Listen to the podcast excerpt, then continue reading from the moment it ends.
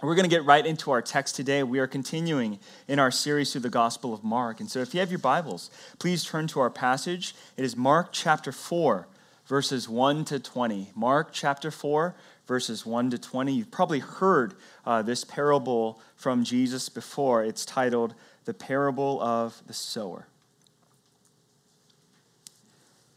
And trusting that you're there, may God bless the reading of his holy and infallible word. Again, he began to teach beside the sea. And a very large crowd gathered about him, so that he got into a boat and sat in it on the sea.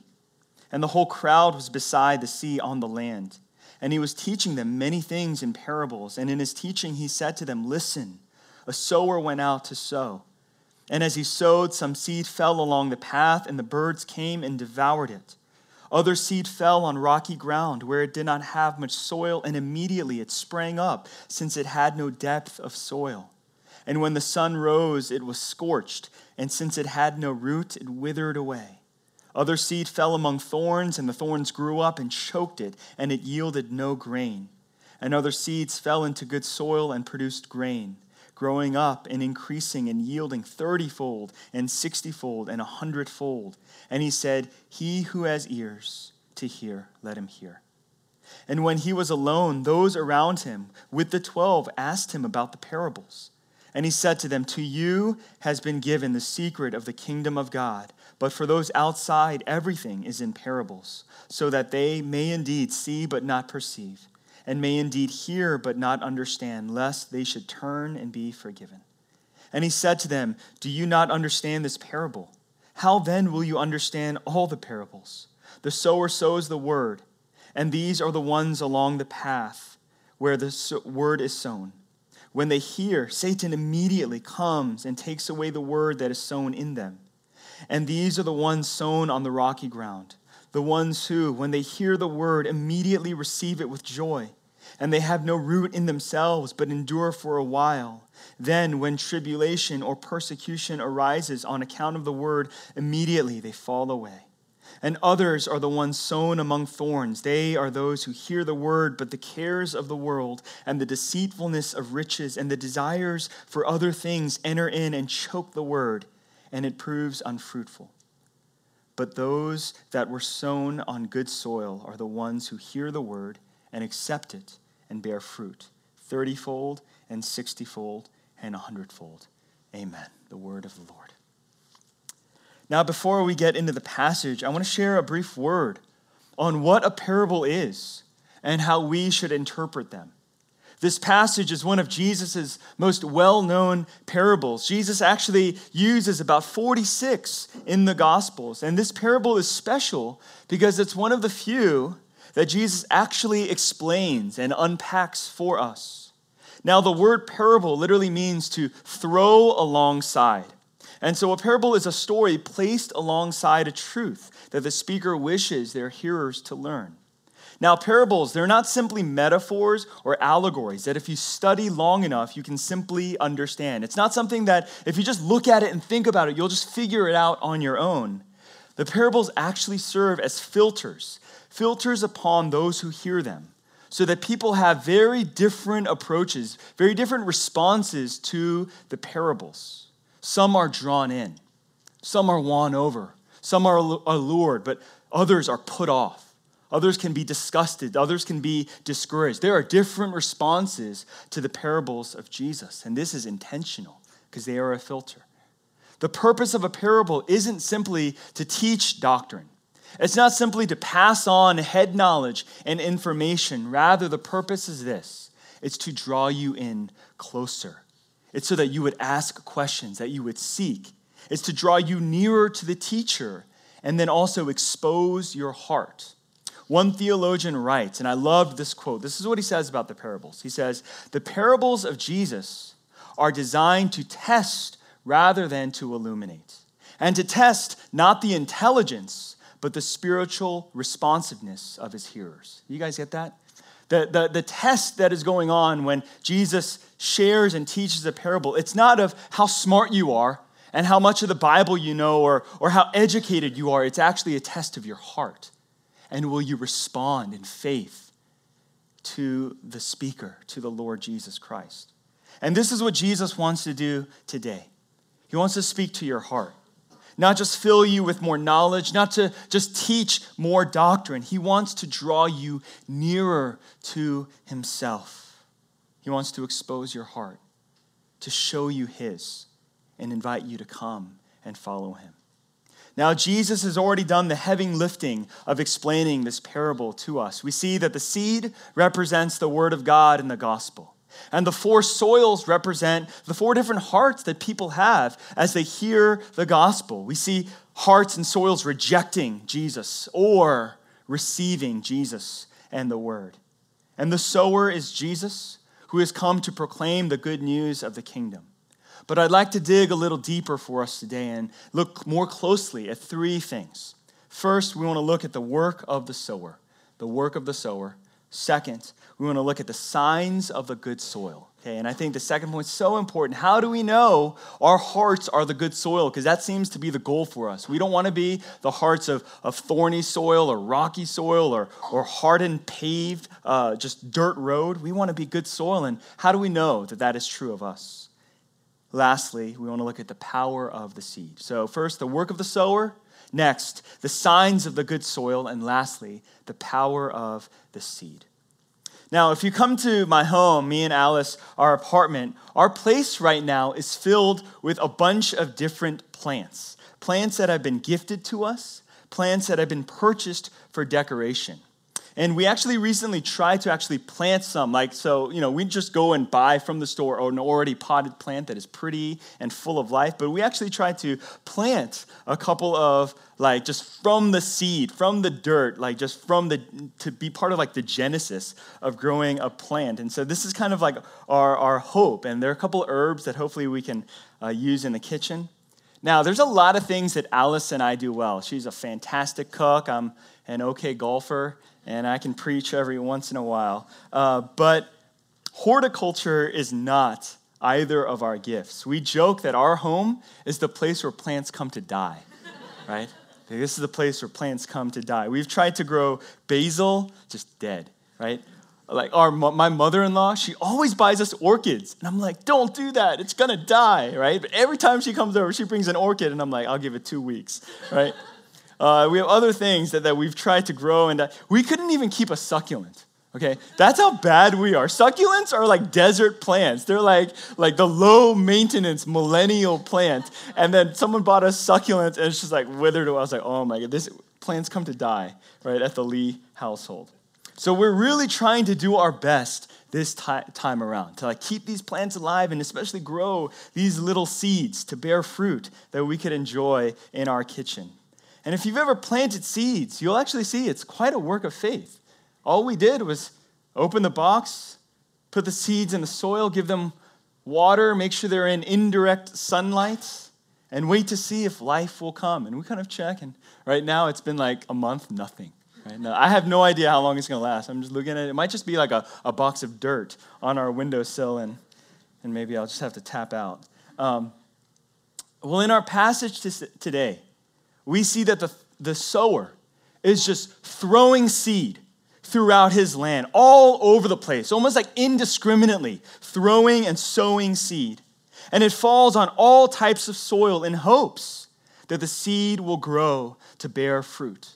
And the seed falls on four different types of soil the hard path, the rocky soil, among thorns, and on good soil. Now, many people, when interpreting this passage, they go immediately to the soils and they, they tell us that our hearts need to be like the good soil where the seed will grow and bear fruit. Now, that interpretation is not wrong, but it's incomplete. It's incomplete today. If that's all you get from this passage, that your heart needs to be good soil so that when you hear the gospel, it's going to bear fruit, it's incomplete because if we only focus on our hearts, you miss the work of the sower.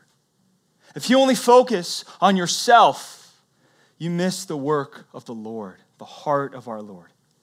One commentator, James Edwards, this is what he writes about the truth of this passage. The parable represents the inbreaking of God's kingdom in Jesus, the sower of the gospel, the astounding harvest, that 30 fold, 60 fold, 100 fold. That is an important clue that the growth is not owing to human activity, but to God's providential power.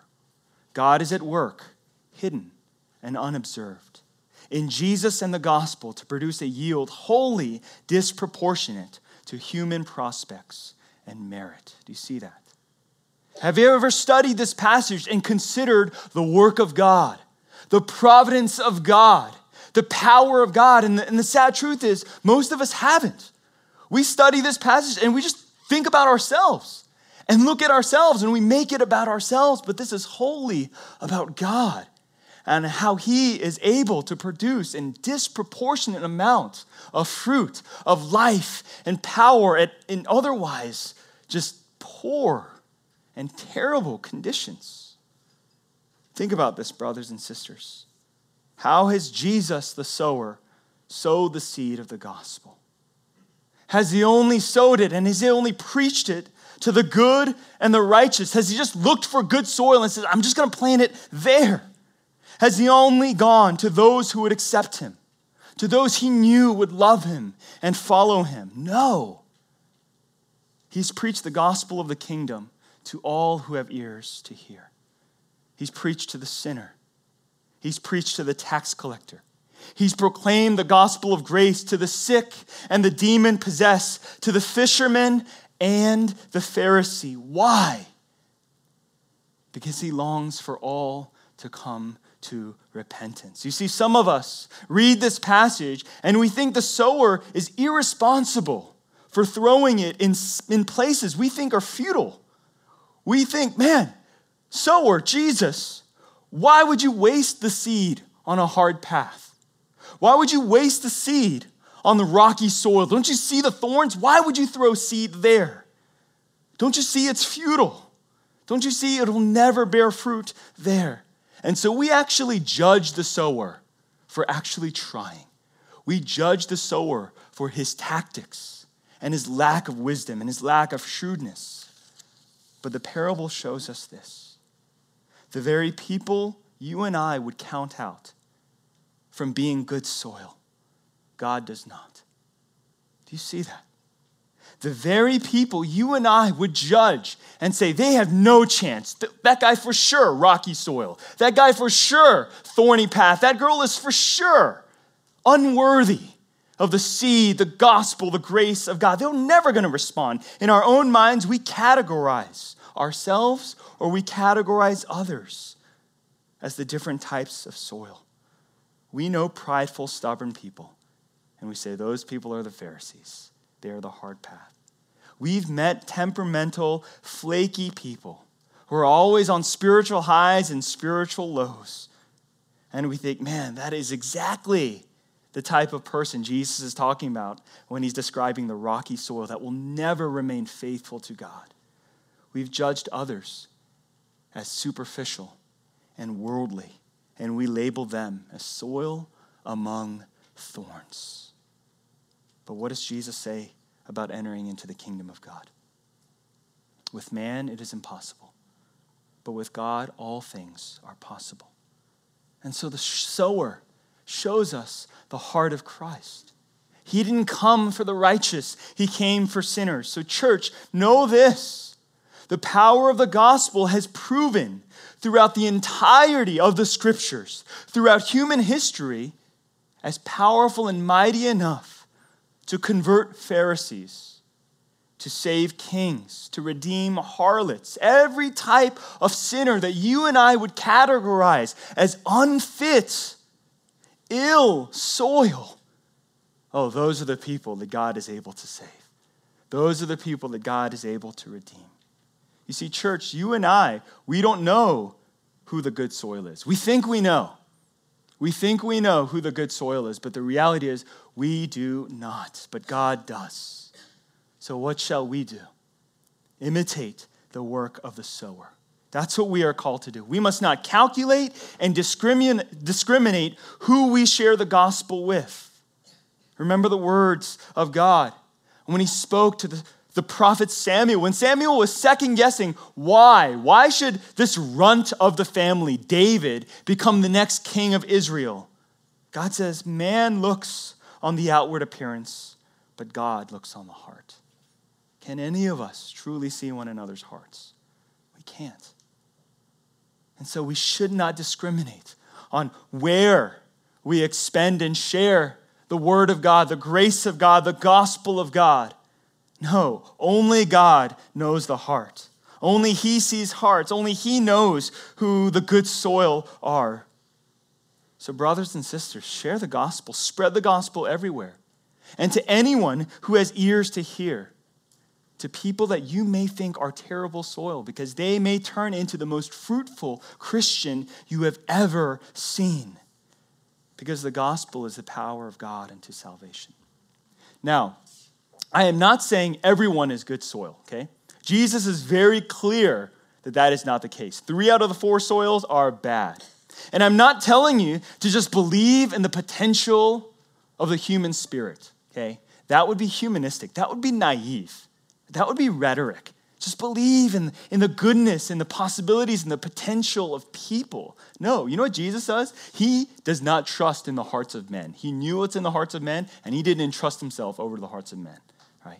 So I'm not saying everyone is good soil. Three out of the four soils, they reject the gospel, they reject Jesus. Those are terrible odds, right? 75%.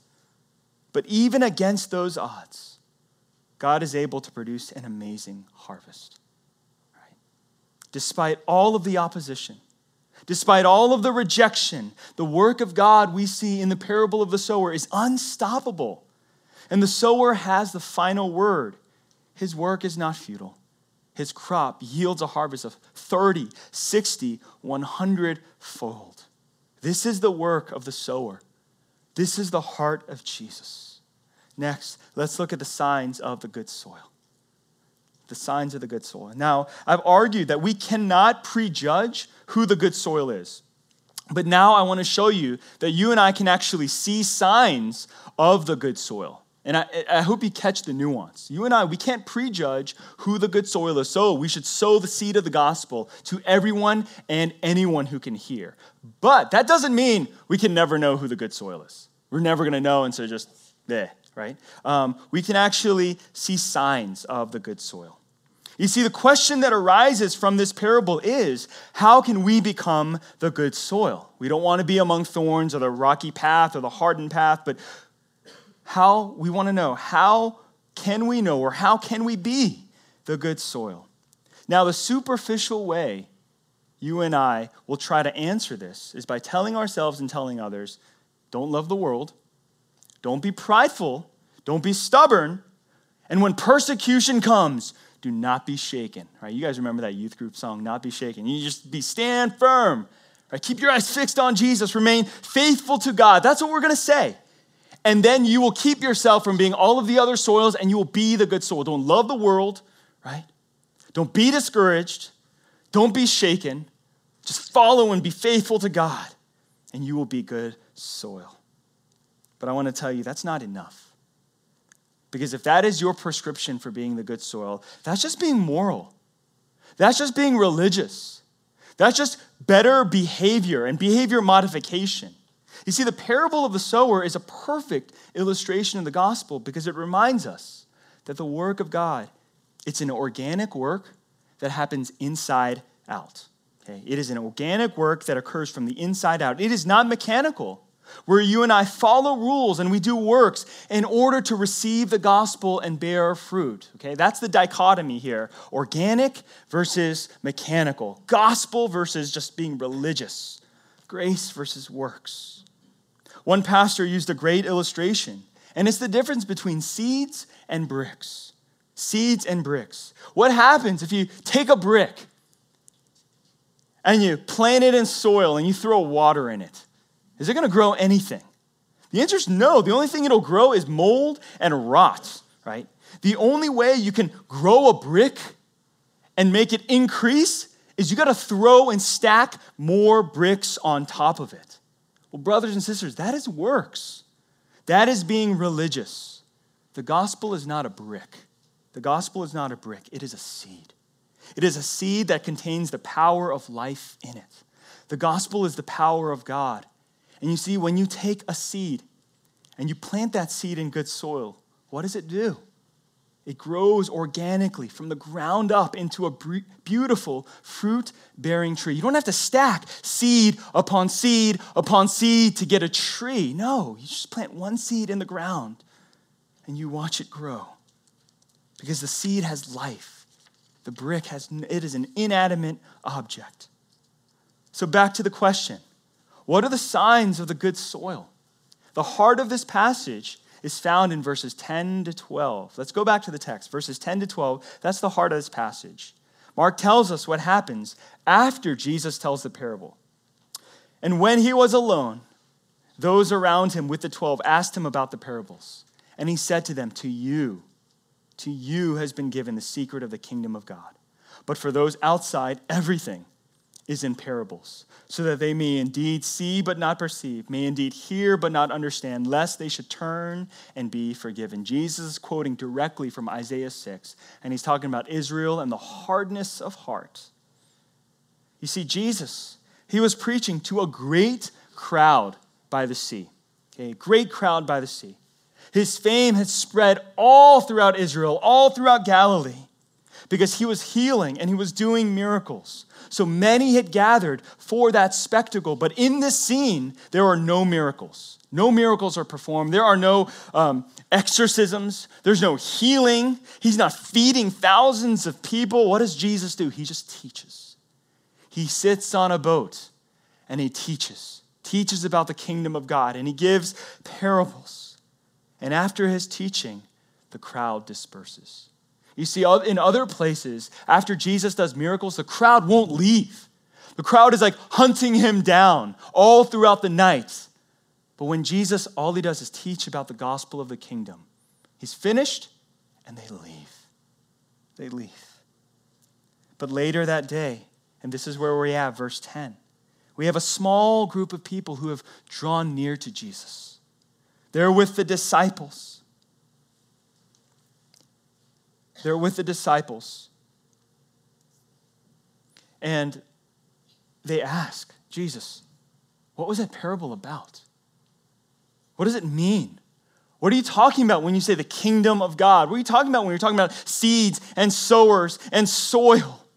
You see, for those who truly heard Jesus, not just with their ears, but with their hearts, they entered into a relationship with him. They followed him. They drew near to him and they asked him to explain this parable to them. Brothers and sisters, this is the first sign of the good soil. Okay? This is the first sign of the good soil. A fertile heart hears Jesus and longs for more.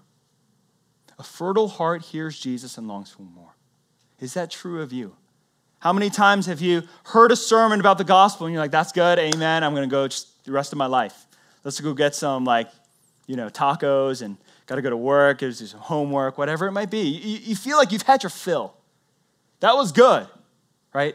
I laughed. Pastor Michael told a couple jokes, a little bit of like thought provocation, got the feels because the, the closing song was great. And you've had your fill and you go on with the rest of your life.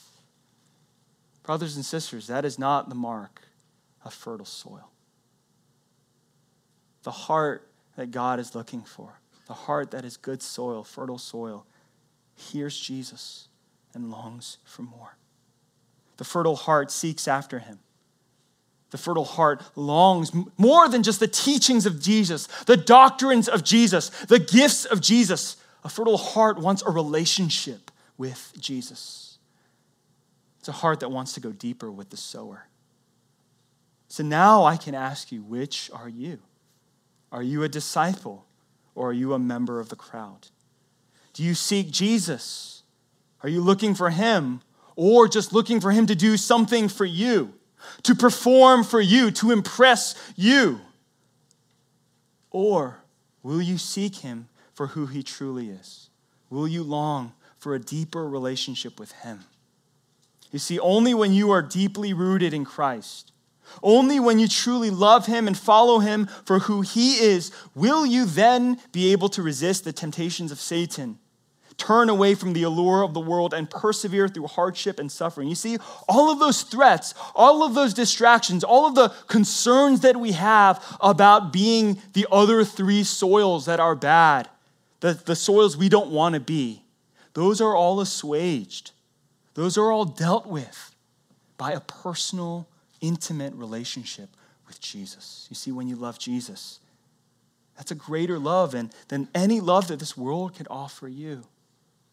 When you are secure and held safe in the hands of our God, then when trials, suffering, and persecutions come, you can be that man who built his house on a rock and not on sand. If you're looking for merely the blessings and gifts of God, you'll be like the crowd, and your faith will be shallow and superficial. The moment you experience suffering and loss, you'll tell yourself that God isn't real. The moment you lose your job, or you lose your boyfriend, or your girlfriend, or you experience persecution and mocking for your faith, you'll think, man, God, God has abandoned me. A loving God would never allow me to suffer like that. That's rocky soil. The moment when your faith doesn't feel dynamic and relevant anymore.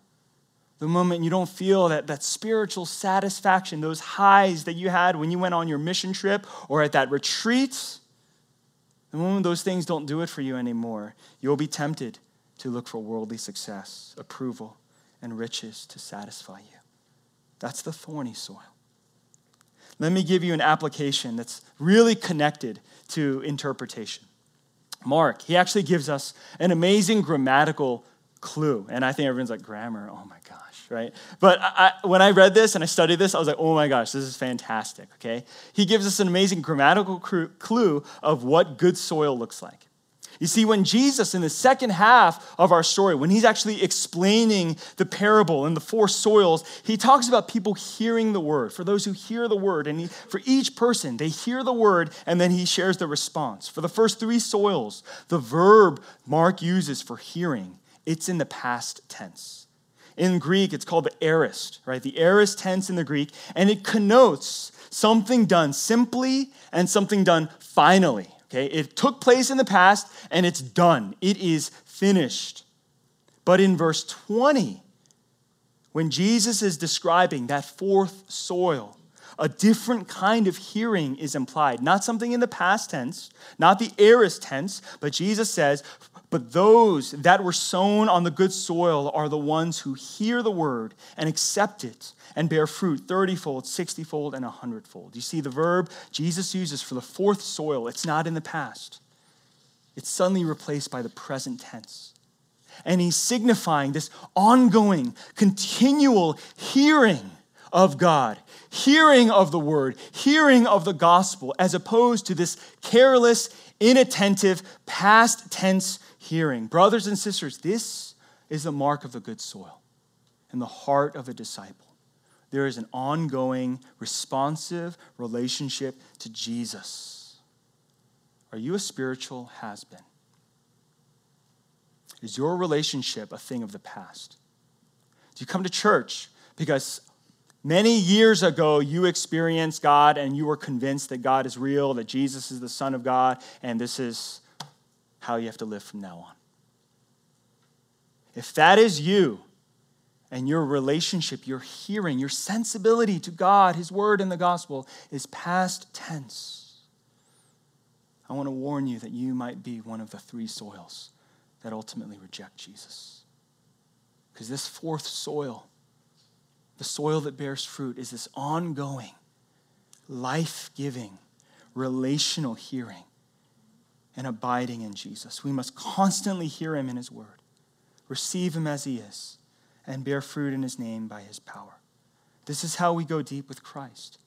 Not with one just blast of spiritual dynamite to change us once and for all. There's too many of us that want that, just that one great moment.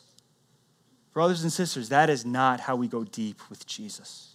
Rather, it is day by day moment by moment, decision by decision, to walk with Him and follow after Him. C.J. Mahaney, one of my favorite pastors, and I've shared this before, he wrote a small book called The Cross Centered Life.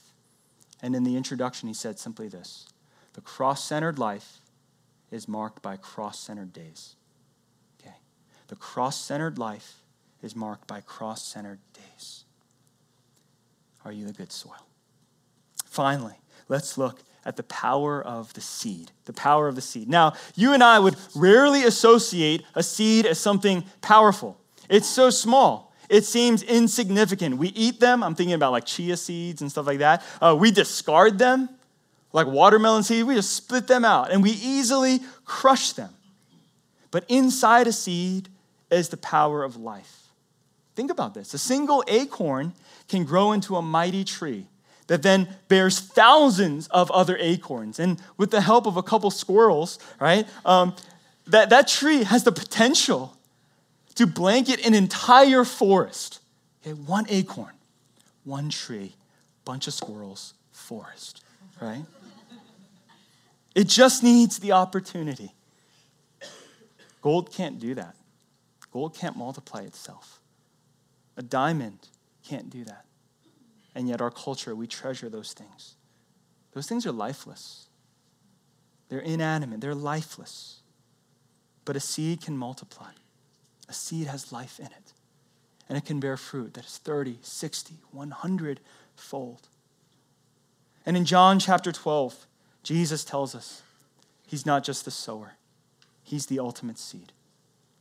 And as he begins to prepare his disciples for his death on the cross, he says in verse 23 The hour has come for the Son of Man to be glorified. Truly, truly, and this is when Jesus saying, for real, for reals, right? I say to you, unless a grain of wheat falls into the earth and dies, it remains alone. But if it dies, it bears much fruit. Beloved church, this is the glory of this is the glory of Jesus. He says, "My time to be glorified has come."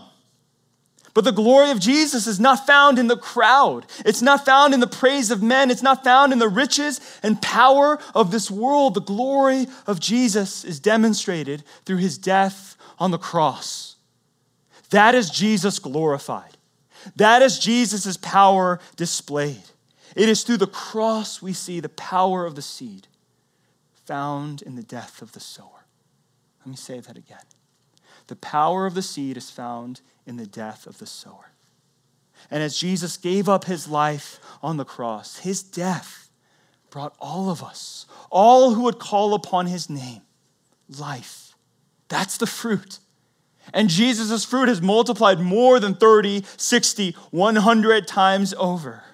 There are many of you here today who look at your lives, you examine your hearts, and you believe you're not good soil. You do. Our generation is so quick to self condemn, so prone to self loathing.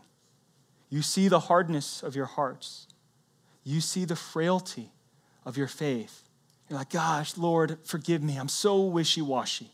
Right? Everything I want to do, I don't do. Everything I do, it's not what, what I want to do. That's not how a disciple should live. And you say, Lord, have mercy on me. You look at your heart you look at your affections and you see that so much of yourself is given over to the world, and you don't believe God can redeem you. Even more so, you're like, maybe Jesus, by his blood, can save me, but you don't believe God can use you. When Jesus says, if, if his seed, if his life, his truth is planted in your heart, that he will bear 30, 60, 100 fold of fruit, you're like, not me. I can never be used by God for the kingdom in that manner. I can't even bless my friends. I can't even bless my family. I'm not a blessing in the workplace or even to my own church. How can I bear that kind of fruit? And so we count ourselves out. Brothers and sisters, you know what? The power of God is not in the soil. The power of God is not in your hearts. The power of God is in the gospel of Jesus Christ. The power of God is in His ability to work in you and to bear much fruit. Don't believe in yourself, don't believe in your gifts, but believe in Christ who's able to do miraculous, amazing kingdom works in and through you. Believe in him. Today, if you harden, if you hear his voice, do not harden your hearts. Would you seek him? Would you long to go deeper with him? Would you experience him and his life in you? That's the invitation. Jesus is the sower, his seed is the gospel. May we be fertile soil today. Let's pray. Heavenly Father, we thank you for your word. We thank you for your Son, Jesus Christ, who spoke in parables so that we, that we would be compelled to seek you, to draw near to you, to depend on you, Lord. Father, I pray for all of my brothers and sisters here today. Would you look at our hearts as chaotic, as fractured, as wounded as our hearts may be? I pray that in our hearts there would be fertile soil where you would come Come into our hearts, renew us, and give us life again. Help us to believe in your love for us. Help us to believe in the power of Jesus Christ, in his life, death, and resurrection. And God, may we leave this place not just satisfied with an hour of worship, may we leave this place with longing to get to know this great sower who did not count us out, but shared his life, who gave his seed for us. Lord, may we respond with faith. May we respond with dependence, Lord. May we believe again that you can use broken vessels such as us. May you bear fruit in our lives for your kingdom and for our joy. In Jesus' name we pray.